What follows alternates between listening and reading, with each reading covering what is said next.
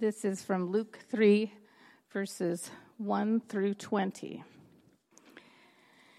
In the fifteenth year of the reign of Tiberius Caesar, Pontius Pilate being governor of Judea, and Herod being tetrarch of Galilee, and his brother Philip, tetrarch of the region of Iturea and Trachonitis, and Lysanias, tetrarch of Abilene.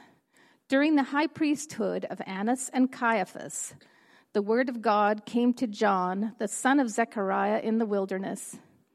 And he went into all the region around the Jordan, proclaiming a baptism of repentance for the forgiveness of sins, as it is written in the book of the words of Isaiah the prophet.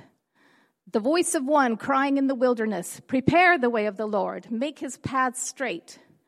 Every valley shall be filled, and every mountain and hill shall be made low.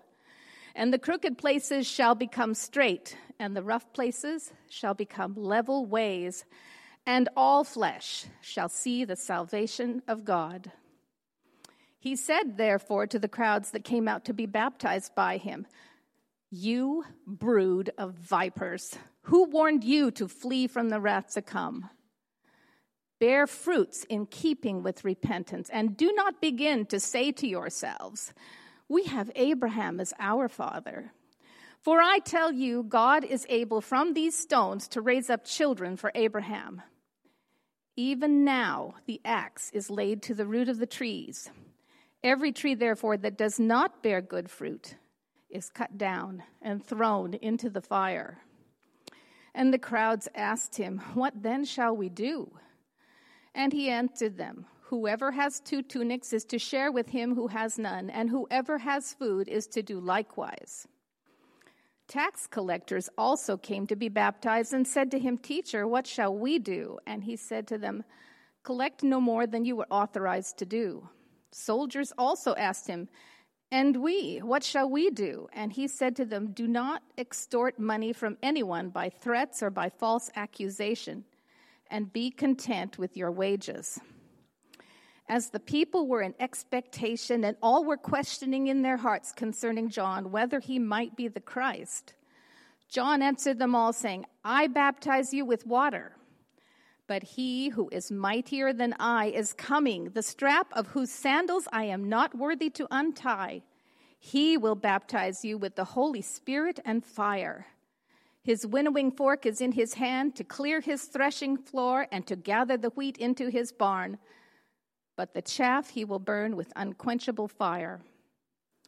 So, with many other exhortations, he preached good news to the people. But Herod the Tetrarch, who had been reproved by him for Herodias, his brother's wife, and for all the evil things that Herod had done, added this to them all that he locked up John in prison.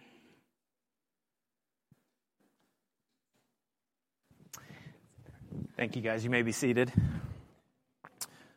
Meredith, you do a great John the Baptist.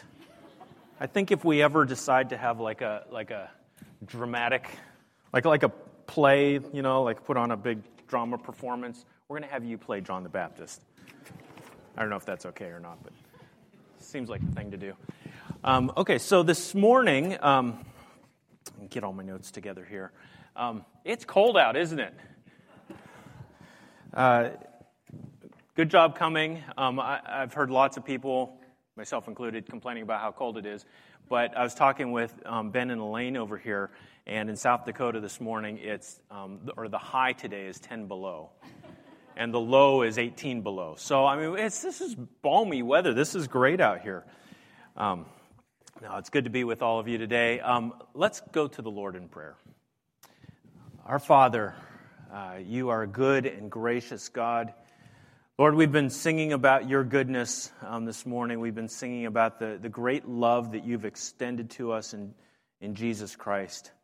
And so we just begin by recognizing the great privilege that you have extended to us. Um, Father, I, I want to pray this morning for the Madsen family. Lord, um, Steve's dad passed away um, just yesterday, or I, I guess Friday. And so, Lord, I pray for that family. Um, I pray for comfort for them. Um, I, I, know that several of them are, are not believers. And so, Lord, I pray that you would um, grant that this um, tragedy, Lord, this, this event, this, this man's death, um, might be used for good, Lord, in that family and drawing people to yourself, Lord. You answer our prayers in amazing ways all the time, and so we pray that, that you might do what might even seem impossible and do a great work in that family, drawing people to faith in Christ. Um, Lord, I think also of Sean Riker's dad, who's in the hospital right now and not doing well. And Lord, I don't know where he's at with you. Um, I pray, Father, that even in these, these days, Lord, you might draw him to yourself. Um, or if he does have faith in you, Lord, that he would be um, deeply anchored in that faith. And um, Father, uh, I, I, know there are probably others, Lord, that we could um, point to. And so, Lord, we pray that you're.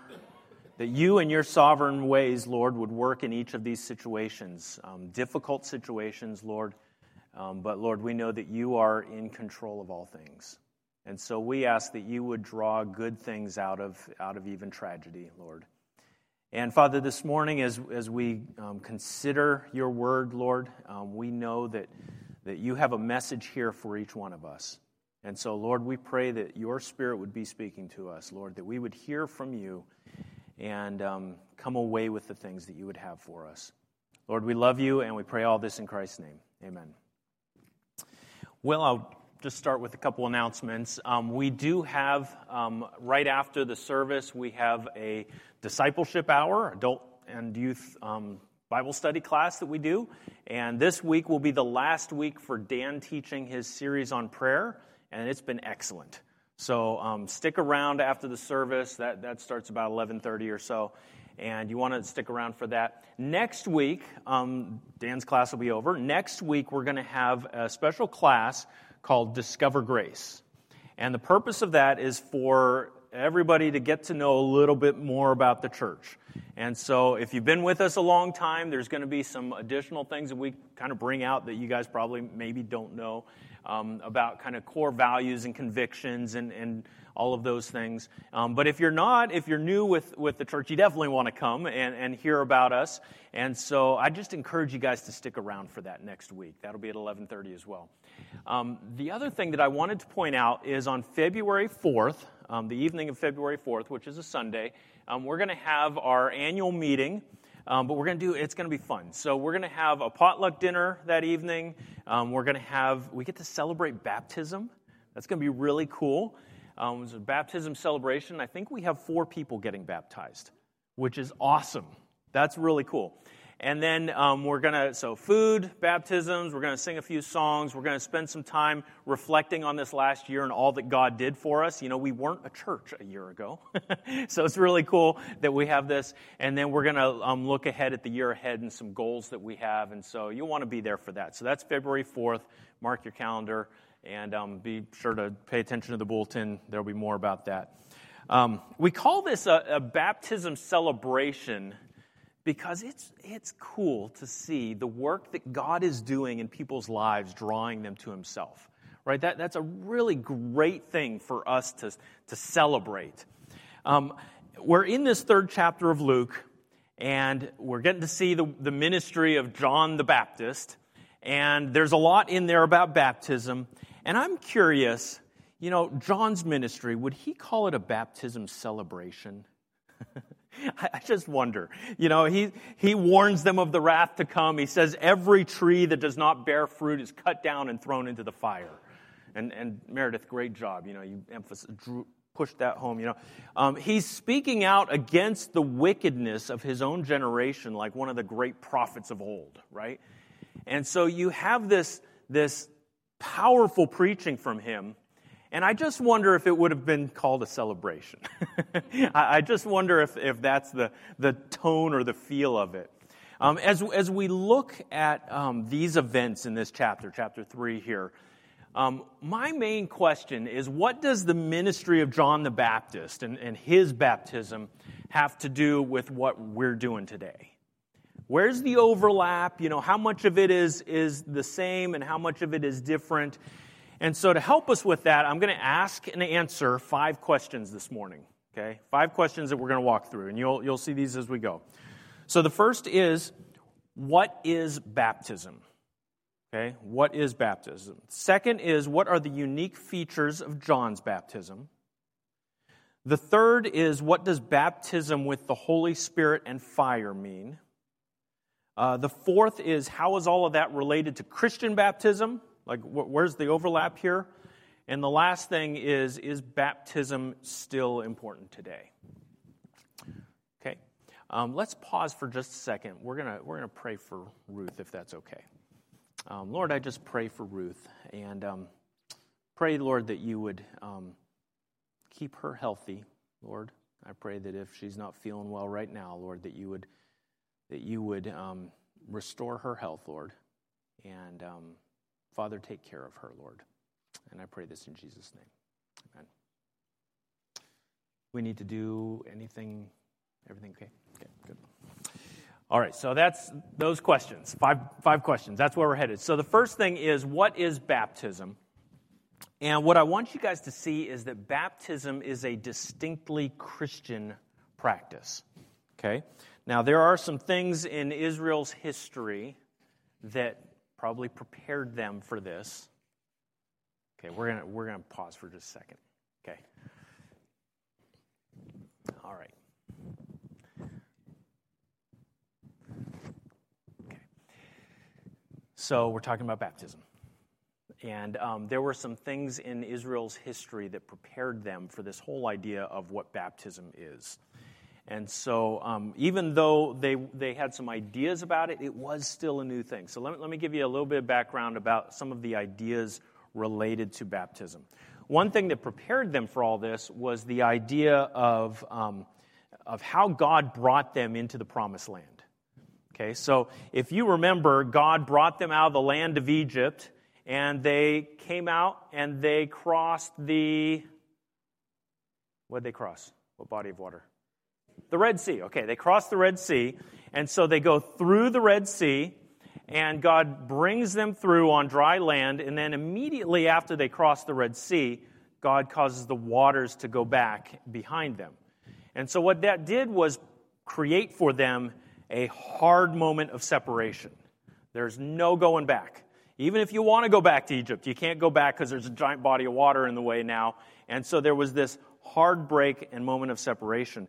Paul actually speaks of that moment, kind of uses a metaphor for, for this, but he speaks of that moment being like a baptism.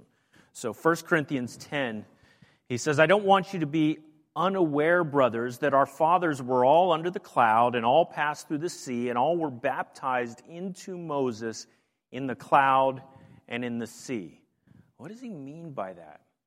Well, he's using the metaphor of baptism because there was this dramatic separation from their old life and introduction into this new thing, which is this life with Moses.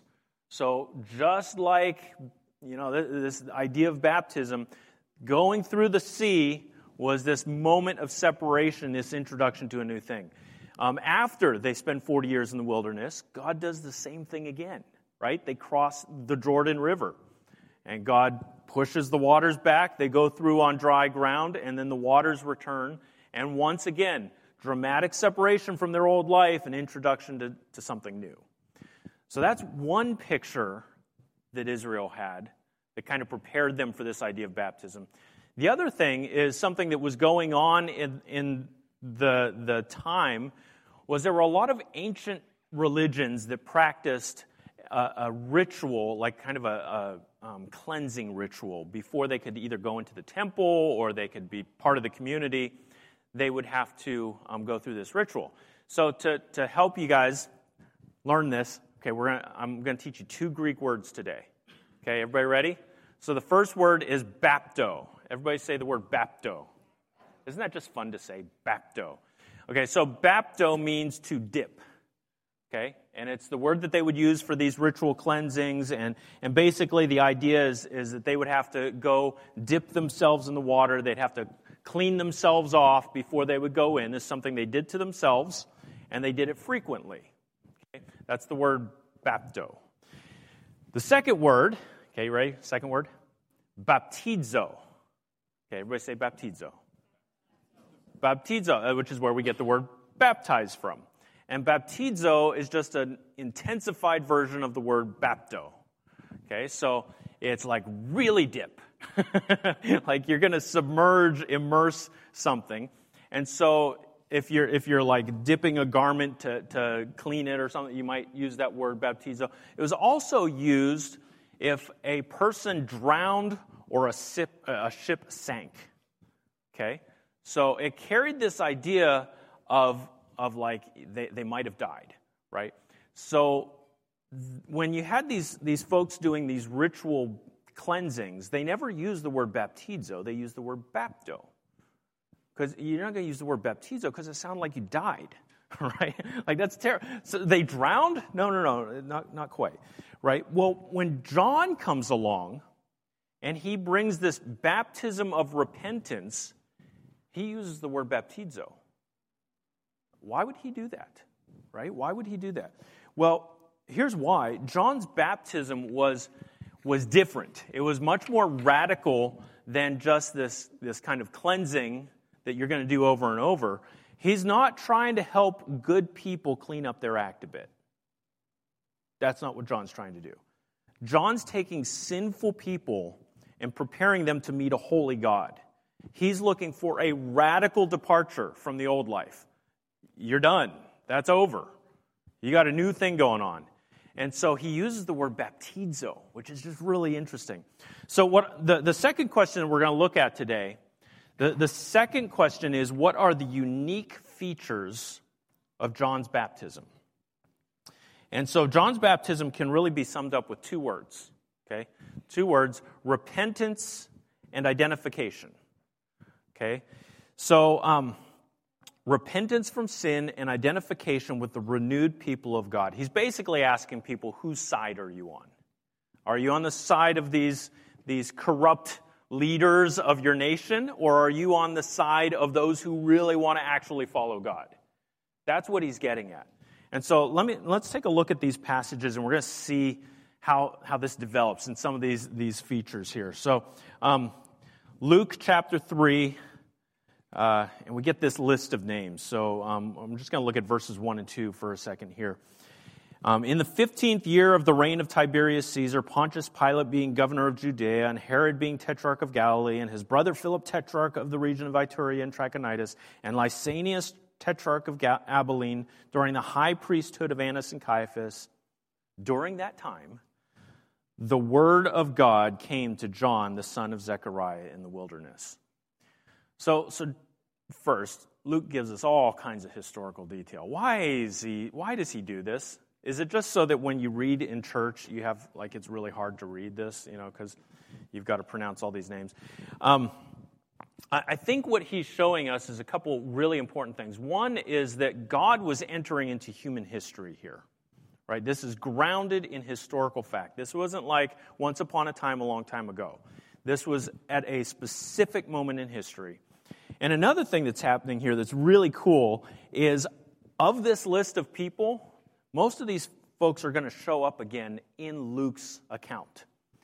And God is going to confront each of these men. And so, for instance, John in his ministry is going to confront Herod the Tetrarch um, for his um, basically stealing his brother's wife. And then Jesus is going to stand before Pontius Pilate and before Annas and Caiaphas and, and bring his message of the kingdom to these men. And so, really, what you see is that the ministry of God through these men, through, through, John, through Jesus himself, is, is directly applying to these, these major government leaders, these major political leaders. And that's because the ministry is not just a localized thing for the Jewish people, this is a ministry to the whole world. This is God's message to the whole world. And so, what we see here is that this was God's initiative. This was not John the Baptist making up something. So it says, The word of God came to John the son of Zechariah in the wilderness. Now, if you've been tracking with us through Luke's gospel, you know that John probably knew all along that something was going to happen here, right? Because God had come and spoken to his father, his dad, Zechariah, and Zechariah would have passed it on. And here's what God told John's father, Zechariah John's going to be filled with the Holy Spirit. He's going to turn many of the children of Israel back to the Lord, and he's going to make ready a people for the Lord who are prepared. And yet, John doesn't do that. John does not start his ministry until the Word of God comes to him. And that's because this is not about John trying to, to come up with a way to do this on his own. Um, this is God who wants these people prepared. This is the word of the Lord coming to John. So the baptism that John does is by God's initiative, but it's also a display of God's grace. Okay, look at, look at what this says, verse 3 following. He went into all the region around the Jordan, proclaiming a baptism of repentance for the forgiveness of sins. So, repentance is an opportunity.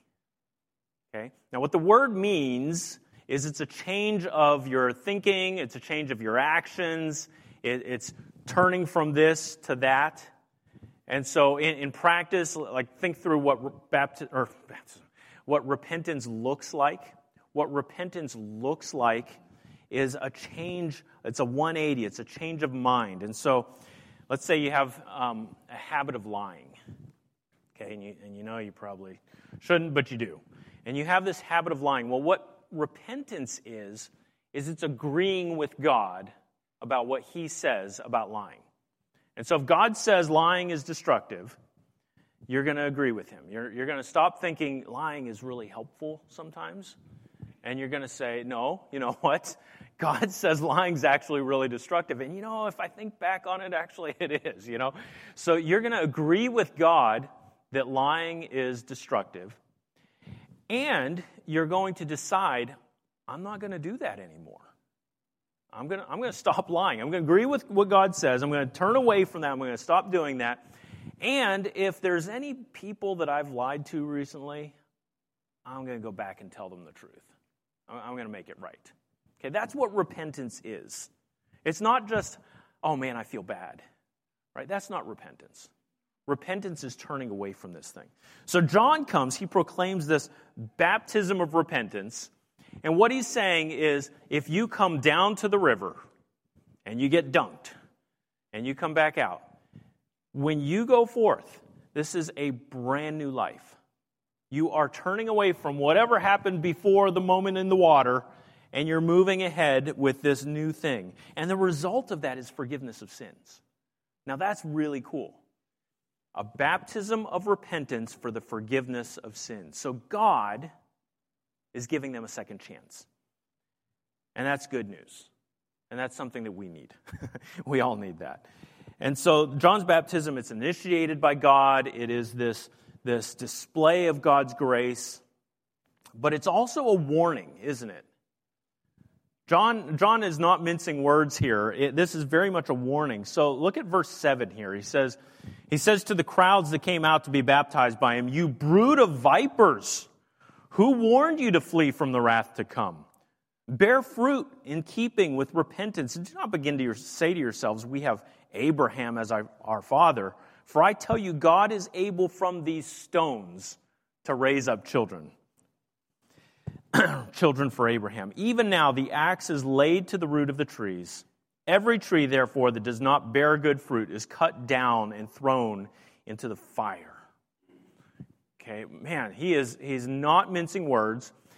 Uh, he says about them, you know, they've been claiming that they have Abraham as their father. And that's a pretty legitimate claim because God promised to bless the descendants of Abraham. But basically, John's saying God can get other descendants of Abraham. He can make more anytime he wants to. He's going to take you out unless you repent. And so, if they want to be part of the true children of Abraham, those who have a faith like Abraham, if they want to really be part of that group of people, this renewed people of God, they need to repent. They need to repent. They need to turn away from the things that they're doing. And he says they need to bear the fruit of repentance. So, what does the fruit of repentance look like? Well, he, he goes on to explain in the next verses. Um, they say, what, what should we do? And he answered them Whoever has two tunics is to share with him who has none. Whoever have, has food is to do likewise. And then tax collectors also came to be baptized by him and said to him, Teacher, what shall we do? And he said to them, Collect no more than you are authorized to do. And soldiers also asked him, And we, what shall we do? And he said to them, Don't extort money from anyone by threats or false accusation, and be content with your wages. Um, this, was, this was countercultural. This would be like telling, I don't know, like telling politicians today, only speak the truth, right? And, and lawyers, don't defend the wicked. You know, I, I like this was, this was counterintuitive to say the least. And so, what is he confronting? What, what he's confronting here is people who weren't sharing with the poor and people who were greedy and taking advantage of others. And so, what he's saying is God sees, He sees everything that you're doing. So, share with those in need and stop ripping people off, right? And, and recognize that the righteous standard of God applies to you in your life. And he's giving them just really practical expressions of what this looks like. And, and basically, it's love your neighbor as yourself, right? That's, that's the idea, but played out in really practical terms. Um, the point of this is you don't want to meet God and be unprepared for that meeting. And so he's telling them the Messiah is coming, and you need to get on the right side of things. You need to be prepared for when Jesus shows up. And I've just got to say, this, I feel like this is a message for today. America needs to hear this. Flee from the wrath to come. There is going to come a day when we stand before God and we have to give an account. You know, John is confronting in his day uh, uh, this, this kind of selfishness, this greed, this neglecting the poor. And sure, we have those things today. I think those things are still around. Um, I wish that was all that we had. Uh, we have a lot more that we could add to that list. Um, we have a society that's trying to remove God from every aspect of life. Uh, we have schools directly teaching children uh, contrary to God's design for marriage and family. Um, we have every variety of sexual immorality we could invent or imagine or come up with. We have laws that declare evil good and good evil. We have churches that actively support these things. So, what's the need of the moment? Right? What is the need of the moment? And there's all kinds of ways that we try to deal with, with a variety of things like this. What John says is the need of the moment is repentance. Turn away from sin, turn back to God. And, and I think as you know, I reflect on how we respond to this message. It's really easy for us to point out there, you know, those people over there or those people over there. The message has to begin here. We have to recognize that whatever sin we have, we need to repent of. We need to be an example for our culture of turning away from sin and representing the righteousness of God to those around us. And then we need to, like John, call others to that good standard of turning away from sin and turning to the Lord. Um, you know, there's a lot of other things that we try education, politics, all like there's these are good things, they're not bad, but the ultimate need of the hour is repentance. We need to get right before God. Um, John's baptism, he comes along and he provides the Jewish people with this opportunity to repent, to turn back to the Lord um, and get ready for the ministry of Jesus. What's interesting about John's message here is he draws a contrast between what he's doing and what Jesus is about to do. Okay, he comes with this ministry of repentance, but Jesus is going to come with this ministry of baptism with the Holy Spirit and fire. So let's talk about that. What, is, what does that mean? It kind of sounds scary. I don't, I don't know. Baptism with water, that sounds cool. Baptism with fire, I'm not sure that I want to be part of that. So um, let's talk about what this means baptism with the Holy Spirit and with fire. So, the first part there, let, us actually just read this, this little passage here. As the people were in expectation, all were questioning in, in their hearts concerning John whether he might be the Christ, the Messiah. John answered them all, saying, I baptize you with water but he who is mightier than I is coming, the strap of whose sandal I'm not worthy to untie. He will baptize you with the Holy Spirit and with fire. His winnowing fork is in his hand to clear his threshing floor and to gather the wheat into his barn, but the chaff he will burn with unquenchable fire. So, baptism with the Holy Spirit. Let's start with that part. What does baptism with the Holy Spirit mean? Well, it's, a, it's kind of an unusual phrase. It only shows up seven times in the, in the Bible. The first four times are in the Gospels recounting this story. And then there's three others. And it shows up twice in the book of Acts and once over in 1 Corinthians. And so let me just kind of walk through this. And what I want you to see is that baptism with the Holy Spirit occurs at the moment you believe. It's the moment of faith. That's when you're baptized with the Holy Spirit. And it's really receiving the Holy Spirit at the time of your conversion. So, Acts chapter 1, verse 5, um, Jesus is speaking to the disciples and he says to them, John baptized with water. You guys know all about that.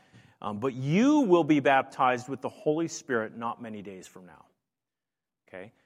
Now, just a few days later, a brief time later, actually, I guess it would be, no, it's day of Pentecost. It was like 10 days later. Anyway, um, just a few days later, um, they are they receive the Holy Spirit on the day of Pentecost, and it's this dramatic moment. And at that point, the, the Christian church really uh, officially begins. And so you see this, this moment with them receiving the Spirit. Well, in Acts 11, verse 12 and following, we, we read another very similar account. Now, this is, this is now Peter speaking to a group of Gentiles, non Jewish people and he has shared the gospel with them, and now he's telling the account afterwards. This is what happened. It was really cool. Let me tell you about what happened. And so, Peter, recounting this, he says, And the Spirit told me to go to them, making no distinction, even though they're Gentiles and I'm a Jew. And these six brothers also accompanied me. These, these Jewish brothers came. And we entered into the man's house, and he told us how he had seen the angel in his house and say, Send to Joppa and bring Simon, who is called Peter, and he will declare to you a message by which you will be saved, you and all your household. As I began to speak, the Holy Spirit fell on them, just as on us at the beginning. And I remembered the word of the Lord, how he said, John baptized with water, but you will be baptized with the Holy Spirit. If then God gave them the same gift, gave the same gift to them as he gave to us when we believed, okay, they, they received this when they believed, when we believed in the Lord Jesus Christ. Who was I that I could stand in the way? When they heard these things, they fell silent and they glorified God, saying, Then to the Gentiles also God has granted repentance that leads to life. How do we know the Gentiles are actually in, that they actually like are saved and they, they're, they're with us? Well, they received the Holy Spirit too, right? And when did they receive Him? Right when they believed, right? At that moment. Um, one more passage, 1 Corinthians 12, Paul's speaking to the, the church in Corinth. And if you've ever read the book of, or the letter of 1 Corinthians, you know they were having some problems. They were, they were having some issues. It was not a perfect church. And yet, Paul speaks to them as believers, and this is what he says. He says, In one spirit, we were all baptized into one body, Jews or Greeks, slaves or free and all were made to drink of one spirit. Paul's assumption there is that every single person in the church of Corinth was baptized with the Holy Spirit. Okay, this wasn't something that only the, the like super spiritual people they got baptized with the Holy Spirit and all the rest of them were like, oh, I guess you're not quite good enough. He says we were all baptized into one body, and that body is the church. It's their introduction into the church. You receive the Holy Spirit, now you're part of the church. And so that's what the Holy baptism by the Holy Spirit means. It's that, that introduction, it's that moment you believe and you receive the Holy Spirit, and now you're in. You're part of God's people, the church. So, what about that other part? baptism with the Holy Spirit and with fire. Because that part sounds, sounds interesting. Well, he explains Luke's, Luke's really um, giving us the, the explanation in the very next verse where um, you see John going on to explain that this, this Messiah, this one who's coming, who's going to baptize with fire, He says his winnowing fork is in his hand. Does anybody know what a winnowing fork is? Okay, so what a winnowing fork is, it's kind of like a pitchfork. And what, what you would do is, you know, they didn't have giant tractors that do all this threshing stuff for them. Uh, we're, we're spoiled today. We have machines that do this, but they would take the, the wheat and the chaff and toss it up in the air on a windy day, and, and the bad stuff would blow away and the, the good stuff would stay and they would separate out the wheat from the chaff. And then the chaff, as it collects, then you burn it and you get rid of it. And so the, the imagery here is God's going to separate out the good from the bad. That's the, that's the imagery. His winnowing fork is in his hand to clear his threshing floor and to gather the wheat into his barn, but the chaff he will burn with unquenchable fire. So again, it's a warning. This is very much a warning. And so, what, what we see here is the ministry of Jesus comes in two ways. Some will be baptized with the Holy Spirit. Those who, who repent and believe will be baptized with the Holy Spirit, but some will be receiving this baptism of fire, this judgment from the Lord. And so, John's message is clear. Today's the day. Get ready respond to the Lord, don't wait longer, repent of sin, and turn to Christ, this coming one. Okay, so how does that relate to Christian baptism? Okay, we've seen, we've seen the baptism of John, marked by two things repentance and identification with this new, new people. And then we see this ministry that Jesus is doing, baptism with the Holy Spirit or with fire. How's that related to Christian baptism? Well, just like John's baptism, Christian baptism is about those same two words repentance and identification. Okay, so when we get baptized, we repent of sin and we identify with the people of God. So let me walk you through that. So, um, baptism, when we get baptized, it's supposed to mark, it's supposed to be a radical break from our previous way of life. Okay, so that when, when the people of Israel crossed the Red Sea out of Egypt, you know, there's no going back. That's how baptism is supposed to be. That's how it's supposed to be for us. John uses that word baptizo, which kind of suggests like drowning or death, right? That's on purpose, right? We're supposed to die to our old way of life. Um, look at how look at how this this gets used a, a few times in the New Testament. So, um, Paul gets saved. Okay? And if you remember the story, Paul is actively trying to persecute the church, and God shows up. Jesus shows up to Paul and says, You're with me now. And he has this blinding vision, and he goes to the next town, and he's told there's going to be a guy that meets you there, and he's going to tell you what to do. And so that guy is Ananias, and Ananias also receives a vision from the Lord. And so Paul gets to Damascus, and Ananias shows up to him and tells him, here's what you need to do. And in Acts 22, Paul's recounting all of this, and he remembers what Ananias told him. Ananias said, Now, why do you wait? Rise and be baptized and wash away your sins, calling on his name. Okay? The imagery, baptism, is washing away your sins. Get rid of your sins. Don't continue on the path that you're in. Get rid of all that stuff. Stop persecuting Christians and, and etc. And begin following the Lord. Um, Paul picks up on that same kind of imagery in Romans 6. And he's picking up on the imagery not of washing, but of dying. Okay, so listen to what he says in Romans 6. He says, Don't you know that all of us who have been baptized into Christ Jesus were baptized into his death? What? Okay, the idea there is identifying with Jesus. We're with Jesus, identifying with his death. And so Jesus dies and rises again. Verse 4, Romans 6 4, we were buried therefore with him by baptism into death, in order that just as Christ was raised from the dead by the glory of the Father, we too might walk in newness of life. And then he goes on a few verses later, he says about Jesus, the death that he died, he died to sin once for all but the life that he lives, he lives to God. Um, verse 11 So you also must consider yourselves dead to sin and alive to God in Christ Jesus. And so the idea is baptism is just like what John was doing. You know, you're, you're done with that old life. This marks a new point in moving forward. That's what Christian baptism does too.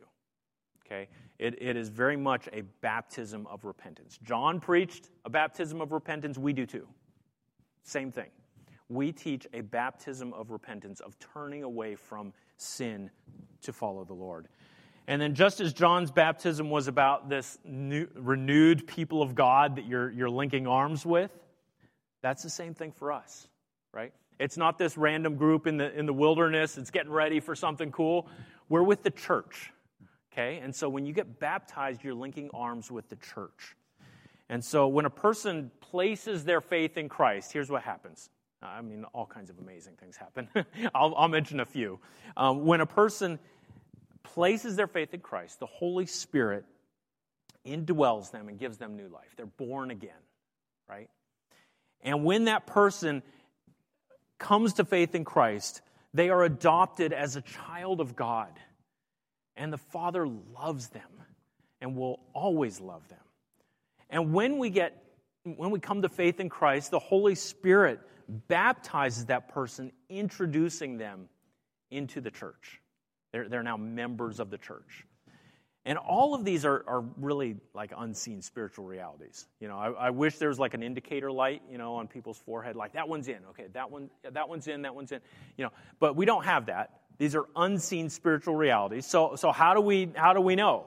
Well, the outward expression, like the way you tell people, I'm I'm with Jesus, the way you do that is through baptism. And baptism is a picture of what the Holy Spirit just did for you, right? So you were, you were brought into the church through the Holy Spirit baptizing you. The same thing happens um, when we, we get baptized. We're, we're basically saying, I'm with them now. All those other people that got baptized, I'm with them. And um, I, am pr- publicly professing my faith in Christ. That's kind of a tongue twister. Publicly professing my faith in Christ. And it's this visual testimony, right? I'm going to go get dunked in water. There's kind of like no faking. Did you do it? Eh, well, yeah, all wet.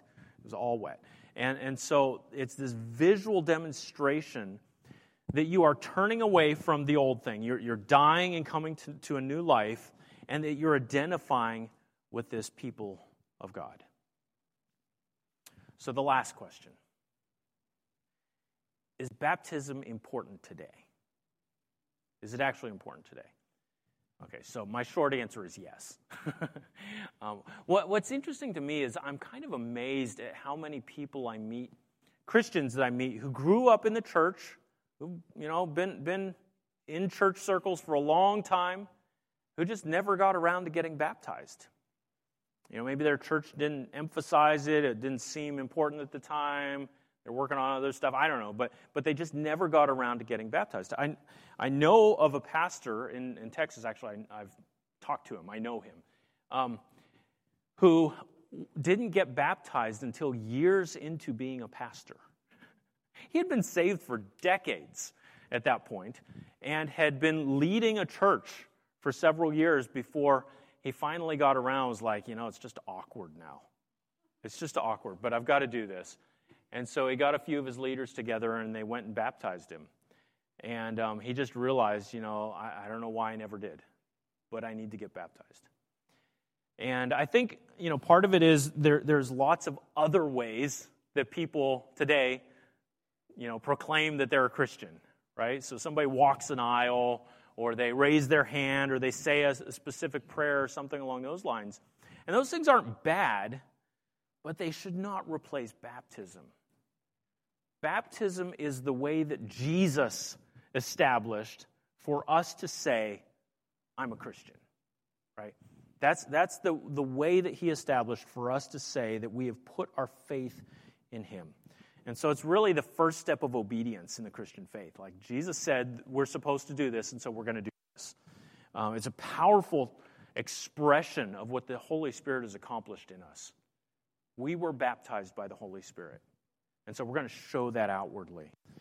And it marks your introduction into the church, right? This is, this is how you come in. Okay, so let, let me share one thing related to this. This is just a kind of a practical church life kind of thing related to this. Um, we, we take communion weekly. And when we do this, we, we often will say this, this is something that Christians do. Okay? And so if, if you're going to take part in communion, and it's this wonderful celebration of our ongoing faith in Christ, we ask and we would assume that you are a Christian. So, how does a person let folks know that they're a Christian? Well, that's through baptism, right? We just kind of laid that out. And so, baptism, really, practically speaking, ought to precede communion. Okay, so logically, we, we should first, you have faith in Christ. And then you let people know about it. And then you get to, as part of the church, participate in this practice of communion. Okay, now we, we don't, uh, we're, we're, evangelical Protestant churches and we're not real good at tradition. And so we, we have not emphasized that as heavily as, as a lot of churches have in the past. But that's been the practice of the church for 2,000 years, is that baptism comes first and then communion. So I would just encourage you guys um, not to stop taking communion, but to get baptized. Put your faith in Christ if you haven't already. Get baptized and join us in communion because um, it is our expression of ongoing faith in Christ. Um, so I just want to point that out. Um, if you guys have other questions related to baptism, we have a little booklet here that I've got 10 copies of this. So you, you'll have to arm wrestle for it. But um, uh, this, this tells more about baptism. If you have any questions related to infant baptism or any of the things that, that um, people might ask, um, if you have not ever been baptized, okay, here's my encouragement to you. Today's the day. Like, let, let's, let's get this taken care of. Let's get baptized. Um, we'll take you down to the river. I'm just kidding. I'm just kidding. No, we'll wait. We'll do it indoors, February 4th. It'll be great. You'll love it.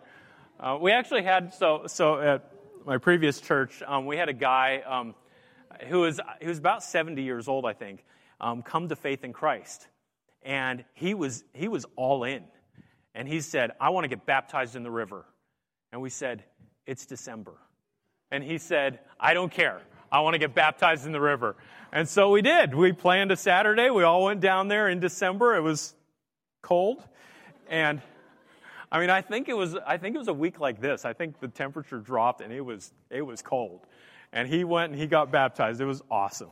Um, so yeah, I'd encourage you to do that. Um, if if you're already a believer and you've been baptized, you know, and you're thinking, okay, well, that's great for all those folks that need to be baptized. Here's what this means for us right? Uh, this is me speaking to myself.